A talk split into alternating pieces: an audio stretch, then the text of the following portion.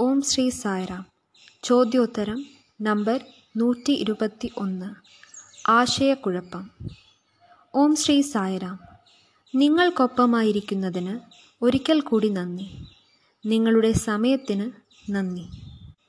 ചിലപ്പോഴൊക്കെ എനിക്ക് തോന്നാറുണ്ട് നമ്മളെല്ലാവരും ആശയക്കുഴപ്പത്തിലാണെന്ന്.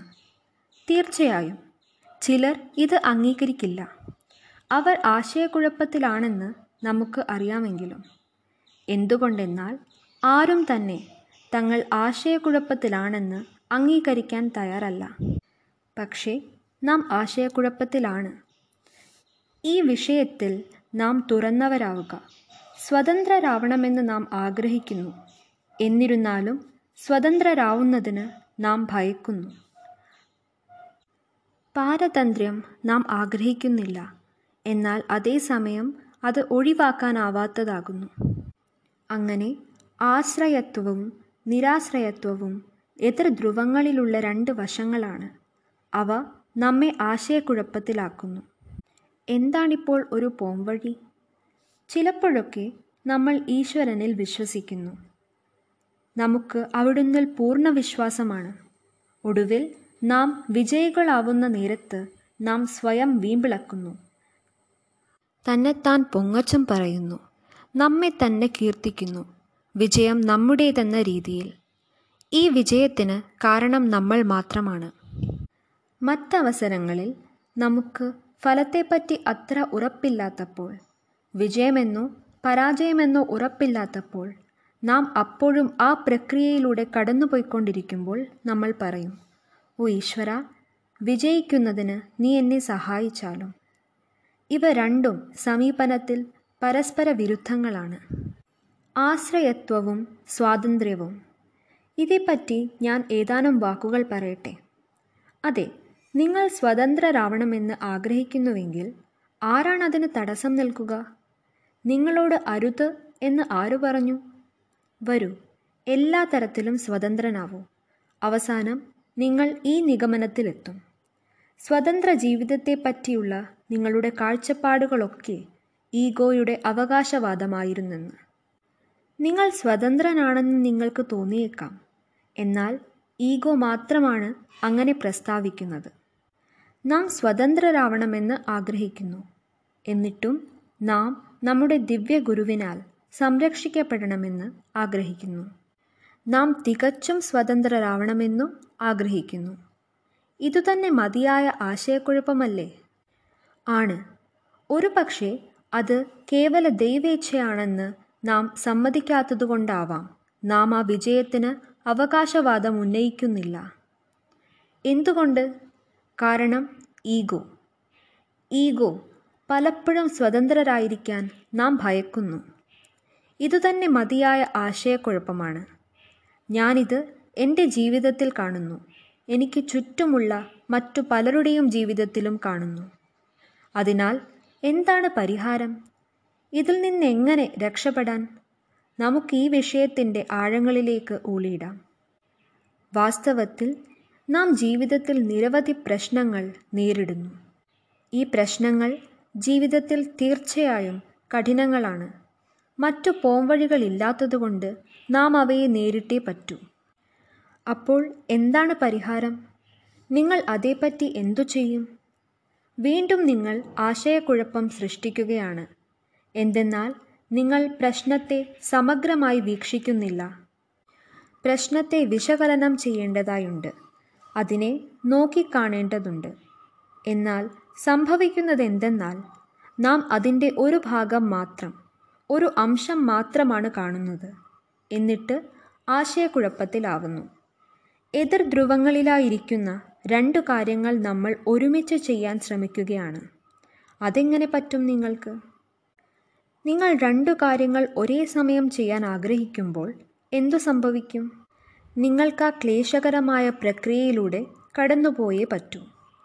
നിങ്ങൾ കീഴടങ്ങണം എന്നല്ല ഞാൻ പറയുന്നത്. നിങ്ങൾ സ്വതന്ത്രരാവരുത് എന്നല്ല ഞാൻ പറയുന്നത് അല്ല. എനിക്കതിൽ മുൻവിധികളില്ല. എന്തുകൊണ്ടെന്നാൽ ഓരോരുത്തരും അവരുടേതായ മാർഗത്തിലാവണം മുന്നേറാൻ. ഇക്കാര്യത്തിൽ ആരും തന്നെ നിങ്ങളെ ഉപദേശിക്കാനോ മാർഗനിർദ്ദേശം നൽകാനോ തയ്യാറാവില്ല. പരീക്ഷണ നിരീക്ഷണ മാർഗത്തിലൂടെ നിങ്ങൾ സ്വന്തം മാർഗം കണ്ടെത്തണം. ഇനി ഞാൻ നിങ്ങളോട് പറയാൻ ആഗ്രഹിക്കുന്നു. ജീവിതത്തിന് രണ്ട് വഴികളുണ്ട്. രണ്ട് മാർഗങ്ങളുണ്ട് ഒന്ന് പ്രശ്നങ്ങളെ അഭിമുഖീകരിക്കുമ്പോൾ പ്രശ്നങ്ങൾ പരിഹരിക്കുമ്പോൾ നാം നടത്തിപ്പിന് നിയന്ത്രിക്കുന്നതിന് ആസൂത്രണം ചെയ്യുന്നതിന് ഉചിതമായ തീരുമാനങ്ങൾ എടുക്കുന്നതിന് ശ്രമിക്കുന്നു. ഇതെല്ലാം നമ്മുടെ മുൻ അനുഭവങ്ങളെ ആശ്രയിച്ചിരിക്കും. അങ്ങനെ നിങ്ങളുടെ ഭൂതകാല അനുഭവങ്ങളെ ആധാരമാക്കി നിങ്ങൾ ഭാവി ഉറപ്പിക്കാൻ ആഗ്രഹിക്കുന്നു. ശരിയല്ലേ? നമുക്ക് ഭരിക്കുകയും നിയന്ത്രിക്കുകയും ചെയ്യാം. എനിക്ക് ആസൂത്രണം ചെയ്യാം. ഞാൻ ഇത് തീരുമാനിക്കട്ടെ. കാരണം എനിക്ക് മതിയാവോളം മുൻ അനുഭവങ്ങളുണ്ട് അതുകൊണ്ട് ഈ മുൻകാലാധിഷ്ഠിത തീരുമാനങ്ങൾ നിർവഹണം ആസൂത്രണം ഇവയാണ് ഒരു തരം ജീവിതരീതി. മറ്റൊരു തരം ജീവിതരീതിയുണ്ട്. പ്രബുദ്ധമായ ജീവിതരീതി. പ്രബുദ്ധമായ ജീവിതരീതി എന്നതുകൊണ്ട് നിങ്ങൾ എന്താണ് അർത്ഥമാക്കുന്നത്? കഴിഞ്ഞ കാലത്തെ ആധാരമാക്കി ഞാൻ ഒരു തീരുമാനവും എടുക്കുന്നില്ല. ഇല്ല. കാരണം കഴിഞ്ഞത് കഴിഞ്ഞു. അന്ന് നിലവിലുണ്ടായിരുന്ന സാഹചര്യങ്ങൾ അന്നത്തെ സ്ഥിതിവിശേഷങ്ങൾ ഉൾപ്പെട്ട ആളുകൾ ഒക്കെ ഇന്നത്തേതിൽ നിന്നും വ്യത്യസ്തമാണ്. കഴിഞ്ഞ കാലത്തെ അടിസ്ഥാനമാക്കി എനിക്ക് ഇപ്പോൾ തീരുമാനങ്ങൾ എടുക്കാൻ എങ്ങനെ പറ്റും? അത് വിവേകപരമാണോ? തീർച്ചയായും അല്ല. അതുകൊണ്ട് പ്രബുദ്ധമായ ജീവിത രീതി കാത്തിരിക്കാനും നൈമിഷികമായ തീരുമാനമെടുക്കാനും നിങ്ങളോട് ആവശ്യപ്പെടുന്നു. ഈ നിമിഷത്തിന്റെ അടിസ്ഥാനത്തിൽ തീരുമാനമെടുക്കുക. കഴിഞ്ഞ കാലത്തെ ആശ്രയിച്ചാവണമെന്നില്ല. ഇനി ഈ നിമിഷത്തിൽ എന്തു തീരുമാനമാണ് എടുക്കേണ്ടത്? അത് നിങ്ങൾ തീരുമാനിക്കേണ്ടിയിരിക്കുന്നു. നിങ്ങൾ നിങ്ങളുടെ ഓർമ്മകളിലേക്ക് തിരികെ പോകണമെന്നില്ല അങ്ങനെ ഇതു രണ്ടുമാണ് രണ്ട് മാർഗങ്ങൾ. ഒരെണ്ണം സാധാരണ രീതിയാണ്. കഴിഞ്ഞ കാലാനുഭവങ്ങളെ അടിസ്ഥാനമാക്കിയുള്ളത്. രണ്ടാമത്തേത് പ്രബുദ്ധമായ ജീവിത രീതിയും ഇവ രണ്ടും നമുക്ക് മുമ്പിൽ തുറന്നുകിടപ്പാണ്. ജ്ഞാനികൾ പറയുന്നത് ഈ നിമിഷം കൈക്കൊള്ളുന്ന തീരുമാനങ്ങളാണ് പ്രബുദ്ധമായ ജീവിത രീതി എന്നാണ്. മുൻ അനുഭവങ്ങളെ അടിസ്ഥാനമാക്കിയുള്ള തീരുമാനങ്ങളെ അപേക്ഷിച്ച്. ശരി ഇതൊക്കെ പൂർണമായും നിങ്ങൾക്ക് തീരുമാനിക്കാം. നിങ്ങളുടെ അനുഭവം നിങ്ങൾക്ക് വഴി കാട്ടട്ടെ. ഇനി മറ്റൊരു സാഹചര്യത്തിൽ എന്തു സംഭവിക്കുന്നുവെന്നാൽ മൂന്നാമതൊരു വിഭാഗമുണ്ടാവാം അവർ പ്രബുദ്ധ ജീവിതത്തിലേക്ക് ഇറങ്ങാൻ ധൈര്യപ്പെടാത്തവരാണ്. കഴിഞ്ഞകാല അനുഭവങ്ങളെ ആശ്രയമാക്കിയുള്ള തീരുമാനം അഥവാ മാനേജ്മെന്റിനും അവർ ആഗ്രഹിക്കുന്നില്ല. അവർ ശരിക്കും ആശയക്കുഴപ്പത്തിലാണ്. അതുകൊണ്ട് എന്താണിപ്പോൾ ചെയ്യുക? നമ്മുടെ ദിവ്യഗുരു തീർച്ചയായും നിങ്ങളുടെ സഹായത്തിനെത്തും. ഓർക്കുക നിരാശ കാരണം നിങ്ങൾ ഒറ്റയ്ക്കാവുമ്പോൾ നിങ്ങൾക്ക് ദിവ്യഗുരുവിന്റെ സഹായം ആവശ്യമാണ്. ഇതിനു പുറമെ ദിവ്യഗുരുവിനോടുള്ള നിങ്ങളുടെ പ്രേമം ദിവ്യഗുരുവിന്റെ സാന്നിധ്യം നിങ്ങൾക്ക് അവിടുന്നുമൊത്തുണ്ടായിട്ടുള്ള അസംഖ്യം അനുഭവങ്ങൾ ഇവ നിങ്ങൾക്ക് എല്ലാ ആശയവും നൽകും. പ്രതീക്ഷയില്ലായ്മയിൽ ജീവിക്കാതിരിക്കുക. അതിന്റെ ആവശ്യമില്ല. നിങ്ങളുടെ മാസ്റ്റർ നിങ്ങളെ വഴി നടത്തും എന്നുറപ്പിക്കുക. അവിടുന്ന് നിങ്ങൾക്ക് വഴി തെളിക്കും. സംശയം വേണ്ട. ഇത്തരം വിശ്വാസമാണ് നാം വളർത്തേണ്ടത്. എന്നാൽ ഈ പറഞ്ഞതിനും ചെയ്തതിനുമൊക്കെ പുറമേ നിങ്ങൾക്ക് പ്രതിബദ്ധതയുണ്ടാവണം. ആഴത്തിലുള്ള പങ്കാളിത്തമുണ്ടാവണം. ആത്മാർത്ഥമായി പ്രവർത്തിക്കണം. ഇതിലേതെങ്കിലും ഒന്ന് ഇല്ലെങ്കിൽ നമ്മൾ കൂടുതൽ ആശയക്കുഴപ്പത്തിലാവും. അതുകൊണ്ട് ഒരു പ്രതിബദ്ധതയുണ്ടാവുക. ഒരു ആദർശത്തോടുള്ള പ്രതിബദ്ധത. ഒരു ദൗത്യത്തോടുള്ള പ്രതിബദ്ധത. ഒരു തത്വത്തോടുള്ള പ്രതിബദ്ധത. പിന്നെ ആ പ്രതിബദ്ധതയ്ക്കു വേണ്ടി പ്രവർത്തിക്കുന്നതിനുള്ള ആഴത്തിലുള്ള പങ്കാളിത്തവും. നമ്മുടെ ജീവിതത്തിൽ പല അവസരങ്ങളിലായി ഇത്തരം പ്രശ്നങ്ങൾ നേരിടുമ്പോൾ ഇത്തരം ആഴത്തിലുള്ള പങ്കാളിത്തം കേവലം ബാഹ്യമായതല്ല. പിന്നെ നിങ്ങളുടെ ഭാഗത്തു നിന്നുള്ള ആത്മാർത്ഥ ശ്രമം ഇവ അത്യന്താപേക്ഷിതമാണ്. ഇനി ഒരു സുപ്രധാന വസ്തുതയും നമുക്ക് മനസ്സിലാക്കേണ്ടതുണ്ട്. നിങ്ങളുടെ വിശ്വാസം നിങ്ങളെ എവിടെയും കൊണ്ടുപോവുകയില്ല. എന്തുകൊണ്ടെന്നാൽ വിശ്വാസം സമയത്തിനനുസരിച്ച് സാമൂഹിക സാമ്പത്തിക സ്ഥിതി അനുസരിച്ച് മാറിക്കൊണ്ടിരിക്കും. നിങ്ങളുടെ സ്വന്തം വിശ്വാസത്തെ ചോദ്യം ചെയ്യാനായി നിങ്ങളുടെ ചുറ്റും നിരവധി പേരുണ്ടാവും. നിങ്ങൾ നിങ്ങളുടെ സ്വന്തം വിശ്വാസത്തെ സംശയിക്കാൻ തുടങ്ങും. അതുകൊണ്ട് ഈ വിശ്വാസങ്ങളുടെ പുറകെ പോവാതിരിക്കുക. എന്നാൽ നമ്മുടെ ഭഗവാൻ ആവശ്യപ്പെടുന്നത് പ്രതീക്ഷ വളർത്താനാണ്. കേവലം വിശ്വാസമല്ല. എന്തുകൊണ്ടെന്നാൽ പ്രതീക്ഷ അഥവാ പ്രത്യാശ എന്നത് നമ്മുടെ ഹൃദയത്തിന്റെ ഗുണമാണ്. അതേസമയം ബുദ്ധി എന്നത് മനസ്സിന്റെ സവിശേഷതയാണ്. അതുകൊണ്ട് മനസ്സ് നിങ്ങളെ ബുദ്ധിമാനാക്കും. അതേസമയം ഹൃദയം നിങ്ങൾ പ്രതീക്ഷാഭാവത്തിലാവാൻ പ്രത്യാശിക്കുന്നത് ആസ്വദിക്കാൻ ആഗ്രഹിക്കുന്നു. അതെ ഈ സാഹചര്യത്തിൽ നിങ്ങൾക്ക് എന്തെങ്കിലും പ്രചോദനത്തിന്റെ ആവശ്യമില്ല. എന്തുകൊണ്ടെന്നാൽ നിങ്ങളുടെ ഹൃദയത്തിലെ പ്രത്യാശ നിങ്ങളുടെ ജന്മാവകാശമാണ്. അതൊരു സ്വാഭാവിക സവിശേഷതയാണ്. വിശ്വാസം എന്നത് കുറേ കാലമെടുത്ത് നിങ്ങൾ രൂപപ്പെടുത്തുകയും വികസിപ്പിക്കുകയും ചെയ്യുന്ന ഒന്നാണ്. വിശ്വാസം എന്നത് ഏറെക്കുറെ ബാഹ്യമാണ്.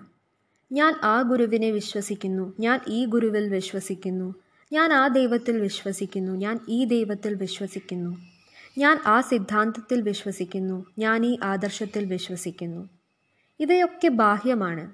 എന്നാൽ പ്രത്യാശ എന്നത് ആന്തരമാണ്. അതൊരു ആന്തര ഗുണമാണ് ദയവായി അത് ഓർക്കുക. ഈ ആന്തര അടിസ്ഥാന ഗുണം പ്രത്യാശ എന്ന അടിസ്ഥാന ഗുണം ഒരു കാലത്തും മാറില്ല. പ്രത്യാശ ജീവിതത്തിന്റെ എല്ലാ ദിശകളിലേക്കും പ്രവഹിക്കുന്നു. നിങ്ങൾക്ക് നിങ്ങളുടെ കുടുംബത്തിൽ പ്രത്യാശയുണ്ട്.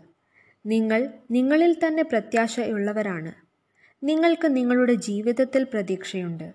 നിങ്ങൾ സമസ്ത അസ്തിത്വത്തിലും പ്രത്യാശയർപ്പിക്കുന്നു. നിങ്ങൾ ഇവിടെയായിരുന്നാലും ചുറ്റുമുള്ള എല്ലാത്തിനോടും പ്രത്യാശയുള്ളവരാവും നിങ്ങൾ. ഒരു റോസാപ്പൂവിന്റെ ദൃഷ്ടാന്തമെടുക്കാം. തോട്ടത്തിലെ ഒരു റോസാപ്പൂ അതിനു ചുറ്റുപാടും എല്ലാ ദിശയിലും സുഗന്ധം പരത്തുന്നു. പ്രത്യേക നിർദ്ദേശമൊന്നുമില്ലാതെ തന്നെ. ഇതേ രീതിയിൽ നമ്മളും പ്രത്യാശ പരത്താൻ തയ്യാറാവണം. ഇനി ഈ പ്രത്യാശ അതിന്റെ പ്രകൃതത്താൽ അസ്തിത്വത്തിലേക്ക് പരക്കുന്നു. എന്തുകൊണ്ടെന്നാൽ പ്രത്യാശ എന്നത് നാം ജനിക്കുമ്പോൾ തന്നെ സ്വായത്തമാവുന്ന ഒരു ദിവ്യഗുണമാണ്. ഇനി ഞാൻ നിങ്ങളോട് മറ്റൊരു പ്രധാന കാര്യം പറയാം. നാം ഒരു വട്ടം നമ്മുടെ ദിവ്യഗുരുവായ ഭഗവാൻ ബാബയിൽ പ്രത്യാശയുള്ളവരാവുമ്പോൾ നമ്മുടെ മേൽ അനുഗ്രഹം ചൊരിയപ്പെടുന്നു കൃപ വർഷിക്കപ്പെടുന്നു ജീവിതം എന്തെന്ന് നാം അറിയുന്നു. നാം എല്ലാ ആകാംക്ഷകളിൽ നിന്നും മുക്തരാവുന്നു. ശിഷ്യത്വം എന്നത് ഇതാണ്. അതുകൊണ്ട് നിങ്ങൾക്ക് നിങ്ങളുടെ മാസ്റ്ററിൽ എല്ലാ പ്രത്യാശയുമുണ്ടെങ്കിൽ നിങ്ങൾക്ക് അനുഗ്രഹം കൃപ ജീവിതത്തിന് അർത്ഥം ആദികളിൽ നിന്നും പിരിമുറുക്കത്തിൽ നിന്നും മോചനം ഇവയുണ്ടാവും. നിങ്ങളുടെ ദിവ്യഗുരുവിലുള്ള പ്രത്യാശ തുടക്കവും സ്വാതന്ത്ര്യം ഒടുക്കവും ആണെന്ന് പറയാം. ശരി സ്വാഭാവികമായും ചോദ്യമുയരാം. എനിക്ക് പ്രത്യാശയില്ലെങ്കിൽ എന്തു സംഭവിക്കും? സംഘർഷം സമ്മർദ്ദം പിരിമുറുക്കം ആധി ആകാംക്ഷ ഉരുണ്ടുകൊണ്ടിരിക്കുന്ന ഒരു ചക്രം പോലെ. നേരെ മറിച്ച് ഒരിക്കൽ നിങ്ങൾ നിങ്ങളുടെ ദിവ്യഗുരുവായ ഭഗവാനിൽ വിശ്വാസമർപ്പിച്ചാൽ അവിടുന്നാണ് നിങ്ങളുടെ ഭാവി എന്ന് നിങ്ങളറിയും നിങ്ങളുടെ സ്വന്തം ഭാവി അവിടുന്ന് നിങ്ങളെ അറിയിക്കും. നിങ്ങളും ആ സാധ്യത അറിയാൻ തുടങ്ങും. നമ്മുടെ ദിവ്യഗുരുവിൽ പ്രത്യാശ അർപ്പിക്കുന്നതുകൊണ്ട് നിരവധി പ്രയോജനങ്ങൾ നിരവധി ആനുകൂല്യങ്ങൾ ഉണ്ട്. നാം കണ്ണുകൾ തുറന്ന് പ്രകാശം കാണേണ്ടിയിരിക്കുന്നു. അപ്പോൾ നമുക്ക് ആത്മശിക്ഷണം കരഗതമാവുന്നു. അതുകൊണ്ട് പ്രത്യാശ അവബോധത്തിലേക്ക് നയിക്കുന്നു. ഈ അവബോധം ആത്മശിക്ഷണം ജനിപ്പിക്കുന്നു. ബാഹ്യമായ എല്ലാ പട്ടാള ചിട്ടകളും പെരുമാറ്റച്ചട്ടങ്ങളും അച്ചടക്കവും എല്ലാം കൃത്രിമമാണ്. അവ ഏറെ നാൾ നിലനിൽക്കില്ല. എന്നാൽ ആത്മശിക്ഷണം നിങ്ങൾക്കൊപ്പം നിൽക്കും. ആത്മശിക്ഷണം അതിന്റെ എല്ലാ അനൈച്ഛികത്വത്തിലുമാണ് പ്രവർത്തിക്കുക. അത് കാത്തിരിക്കില്ല. ആത്മശിക്ഷണം എന്നത് ആനന്ദം തന്നെ. നാം ജീവിതത്തിന്റെ മൂല്യം ആസ്വദിക്കാൻ തുടങ്ങും. നിങ്ങൾ ദിവ്യാനന്ദത്തിലാവും ആനന്ദഭരിതരാവുന്നതിനായി എന്തും ത്യജിക്കുന്നതിന് തയ്യാറാവുന്ന ഒരു അവസ്ഥയിലാവും നിങ്ങൾ. നിങ്ങളുടെ സത്തയിൽ കേന്ദ്രബിന്ദുവിൽ എത്തിപ്പെടുന്ന അവസ്ഥ. ത്യജിക്കുന്നതിനായി തയ്യാറാവുക. ഈ ത്യാഗത്തെപ്പറ്റി പറയുമ്പോൾ ഞാൻ ഒരു കാര്യം ഓർക്കുന്നു. ആളുകൾ കാശിയിലെത്തുമ്പോൾ എന്തെങ്കിലും ഉപേക്ഷിക്കും. അവരെന്താണ് ഉപേക്ഷിക്കുന്നത്? പാവയ്ക്ക അവർക്കിഷ്ടമല്ലാത്ത കാര്യങ്ങൾ. പച്ചക്കറി അഥവാ അതുപോലെയുള്ള അവരിഷ്ടപ്പെടാത്ത കാര്യങ്ങൾ. അവർ ഗംഗയിൽ കാശിയിൽ ഉപേക്ഷിക്കുന്നു. ഇത് അത്തരം ത്യാഗമല്ല. അല്ലല്ല ഇതതല്ല. നിങ്ങൾക്ക് ത്യജിക്കാനാവാത്തത് കളയുന്നതാണ് ത്യാഗം. അതാണ് ശരിയായുള്ള ത്യജിക്കൽ. ഈ കാര്യങ്ങൾ ത്യജിക്കുന്നതിലൂടെ നിങ്ങൾക്ക് സമഗ്രമായ കേന്ദ്രീകൃതമായ ജീവിതം ലഭിക്കും. ഈ ദിശയിൽ മുന്നേറുന്നത് അത്യാവശ്യമല്ലാത്തതൊക്കെ ത്യജിക്കുന്നത് നിങ്ങളുടെ ആധ്യാത്മിക വളർച്ചയ്ക്ക് തടസ്സം നിൽക്കുന്നതായി ഇതേവരെ അറിയുന്ന എല്ലാം ത്യജിക്കേണ്ടത് ആവശ്യമാണ്. നമ്മുടെ പ്രിയപ്പെട്ട പ്രഭുവിന്റെ സന്ദേശം ശ്രദ്ധാപൂർവം പിന്തുടരേണ്ടതുണ്ട് നാം. നമ്മുടെ പ്രിയ ഭഗവാന്റെ സന്ദേശം ഒരു വട്ടം ശ്രവിച്ചാൽ നിങ്ങളത് പിന്തുടരുകയും അനുവർത്തിക്കുകയും വേണം. കേവലം അതനുസരിക്കുക മറ്റു പോംവഴികളില്ല. ആജ്ഞാപിക്കുന്നതൊക്കെ നമുക്ക് അനുസരിക്കേണ്ടതായുണ്ട്. നാം ചിന്തിക്കുന്നത് അവസാനിപ്പിച്ചാലേ അത് സാധ്യമാകൂ. നിങ്ങൾ ചിന്തിച്ചുകൊണ്ടേയിരുന്നാൽ നിങ്ങളിൽ സംശയങ്ങൾ ഉടലെടുക്കും അല്ലെങ്കിൽ നിങ്ങൾ അസ്വസ്ഥനാവും. നിങ്ങൾക്ക് കുറ്റബോധമുണ്ടാവും. അതിനാൽ ഈ ആശയക്കുഴപ്പത്തിൽ നിന്ന് മുക്തി വേണമെങ്കിൽ നമ്മുടെ ദിവ്യഗുരുവിൽ പ്രത്യാശ വളർത്തേണ്ടതുണ്ട്. അത് പ്രയാസമുള്ള കാര്യമൊന്നുമല്ല അത് എളുപ്പമാണ്. ഇനി വിശ്വാസങ്ങളുടെ പുറകെ പോവാതിരിക്കുക കാരണം അവയ്ക്ക് വലിയ ആയുസ്സൊന്നുമില്ല. അതുകൊണ്ടാണ് നാം പ്രത്യാശ വളർത്തണം എന്ന് പറയുന്നത്. വിശ്വാസം അല്ല. അതുകൊണ്ട് ഭഗവാൻ നിങ്ങളുടെ രക്ഷയ്ക്കായി തീർച്ചയായും എത്തുമെന്ന് ദൃഢപ്രതീക്ഷ പുലർത്തുക. അവിടുന്നിൽ പ്രത്യാശ പുലർത്തുന്നതുകൊണ്ട് സ്വതന്ത്രരാവാൻ നമ്മെ സഹായിക്കും എന്ന് വിശ്വസിക്കുക. നാം അവിടുന്നിൽ പ്രത്യാശ അർപ്പിക്കുമ്പോൾ നിങ്ങൾക്ക് കൂടുതൽ സ്വതന്ത്രരാവാം. നിങ്ങൾക്ക് ശരിക്കും ഒരു വ്യക്തിയായി തീരാം. എന്നുവെച്ചാൽ എന്താണ്? എല്ലാം സംവിധാനം ചെയ്യുന്നത് അവിടുന്നാണ് എന്ന പൂർണാവബോധം നിങ്ങൾക്കുണ്ടാവുന്നു. ഓരോന്നും അവിടുത്തെ ഇച്ഛ കൊണ്ടാണ് സംഭവിക്കുന്നത് എന്ന സമ്പൂർണ ധാരണ നിങ്ങൾക്ക് ലഭിക്കുന്നു. അതുകൊണ്ട് നാം കുഴഞ്ഞുമറിഞ്ഞ സാഹചര്യങ്ങളിലാണെന്ന് ആരോ പറഞ്ഞു. ഈ വിഷയത്തിൽ നമുക്ക് ഇനിയും വസ്തുതകൾ ചർച്ച ചെയ്യാനുണ്ട്. വരും ദിവസങ്ങളിൽ അനുയോജ്യമായ അവസരത്തിൽ തീർച്ചയായും ഞാനത് നോക്കാം. നിങ്ങൾക്ക് വളരെ നന്ദി. സായിരാം